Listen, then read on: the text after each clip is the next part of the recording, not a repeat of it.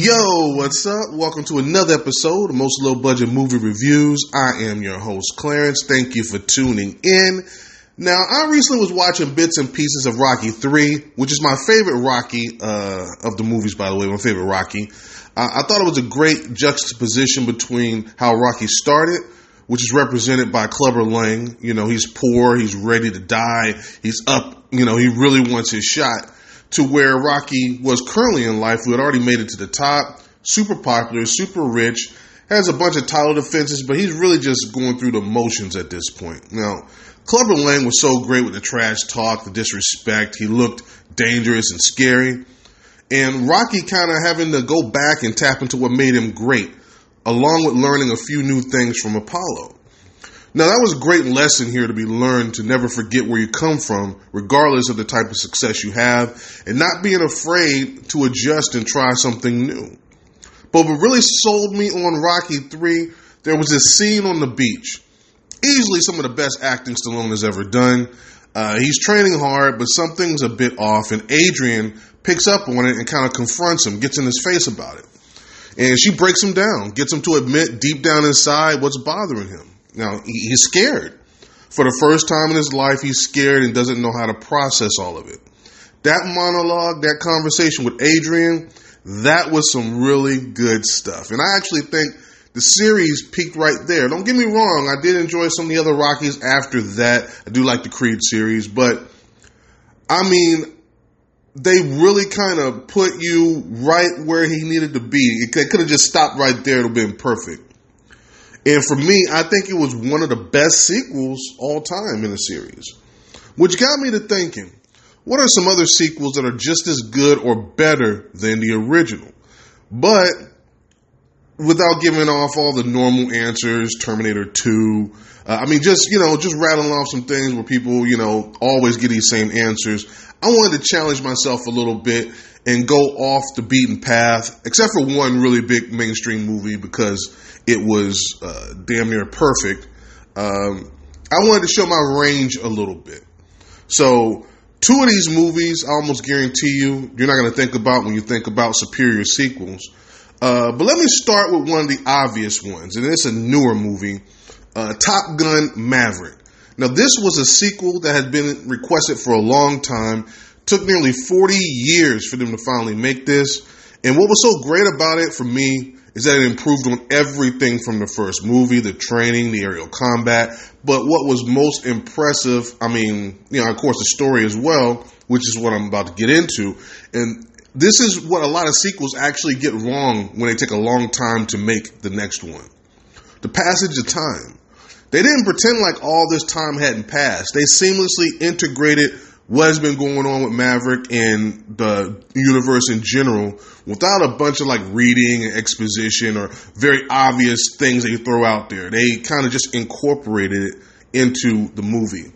And special shout out to Cruise for giving Val Kilmer, uh, who's very ill and can't speak anymore, gave him a role and even wrote that into the part to give him a nice send off. So that easily was one of the best sequels I'd ever seen, uh, and definitely. Uh, better than the original to me anyway. Now let's get into one of the more interesting ones. Like I said, I'm going off the beaten path here. Now Rob Zombie is a lover of horror, uh, like myself, and uh, years ago he decided to try his hand at writing and directing. He came up with this movie called House of a Thousand Corpses, which you know kind of felt like a little bit of a throwback. Had some positives, basically about a sadistic family that tortures and kills. Reminded me a lot of that Texas Chainsaw family uh, from the original. Now, I had plenty of gore, but it was light on story. I mean, it had one, but you know, you really didn't care about it. And you know, they had a couple of standout characters, but bottom line, that one it wasn't all that good. You know, kind of a paint by horror, uh, paint by numbers horror movie. So when I heard he was making a sequel, I had very low expectations. However, the Devil's Rejects was a pleasant surprise because he made a very smart decision with the sequel. He took the more popular characters from the Firefly family, provided a protagonist that was intent on revenge with a similar sadistic streak, and expanded the universe outside of the house, putting them on the run. And although they deserved every bit of what they got, spoiler free, he managed to humanize them just a little bit. We spent all this time with them, and now they were no longer just these faceless killers. They had personality, which, you know, goes a long way. Oh, and the use of Freebird by Lynyrd Skynyrd, and I think he pretty much used the whole song for that final sequence, that full like nine minutes. That was just classic. So, in the horror at all, definitely Devil's Rejects is is one that you want to check out. Um, he did make a third, and he tried to use the same formula without Captain Spaulding, who passed away while making it, uh, and it wasn't very good. So you can just skip that one. The series should have ended on the sequel. That was actually a perfect ending that he ruined by making that third movie, uh, which is actually would be an interesting topic for another day. Sequels that ruin the original.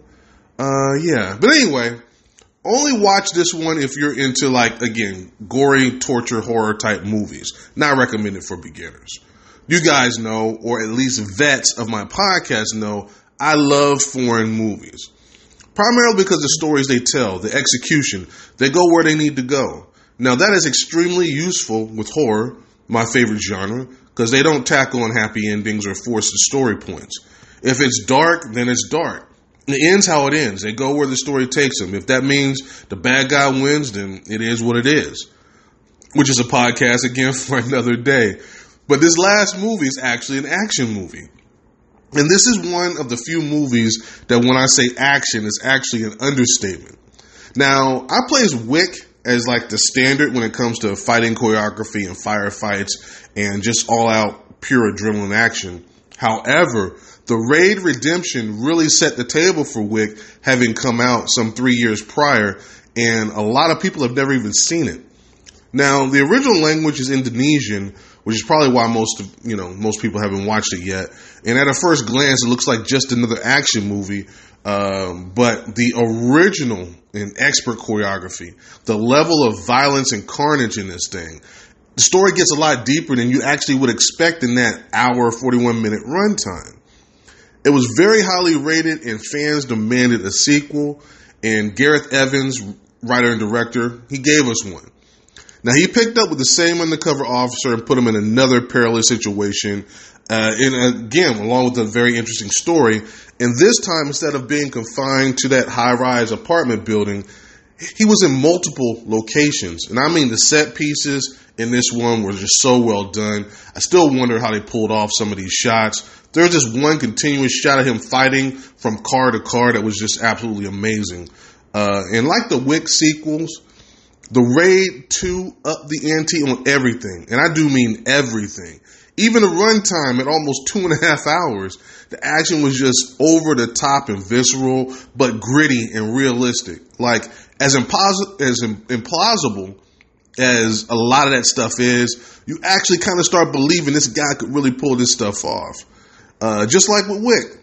Now it is subtitled, but if you're a fan of action in at least a little bit, this is a must see. But watch both of these immediately if you haven't seen them. Uh, I would definitely, if like I said, any kind of action fan at all, definitely want to watch these. So let me recap real quick. Top Gun Maverick, which I'm sure you've heard of, worth the wait for sure with the perfect continuation of that character. For my horror fans, The Devil's Rejects, demented serial killing at its finest with a worthy adversary you can root for, and uh, the rare satisfying ending, or what should have been the ending anyway. And finally, the action masterpiece that is The Raid 2. But I suggest you watch both of these, like right away. The Raid and Redemption, Raid 2. It's rumored for a long time they were going to do a third one to make it a trilogy. You know, he had the story and everything kind of mapped out, but scheduling and things like that, it just didn't work out. And now it looks like it'll never get made since, you know, he's moved on and everybody pretty much has moved on from the project on to other things. Uh, yeah, anyway, with that being said, I'm going to close it out right here. If this is your first time, don't make it your last. This has been a Podbean production, mostly low budget movie reviews with Clarence. I will be back again very soon. There are, I want to say there is a couple of movies in the theater I kind of want to check out. I'm not sure if I'll have time. Uh, I have to do some traveling shortly, uh, which will uh, impact uh, my ability to review, but as always, I always have a bunch of content locked and loaded and ready to go. Just a matter of me having time to sit down and record and get it uh, uploaded. But again, I will be back again shortly. Thank you once again for your support. I appreciate it. And I will see you guys next time. Peace.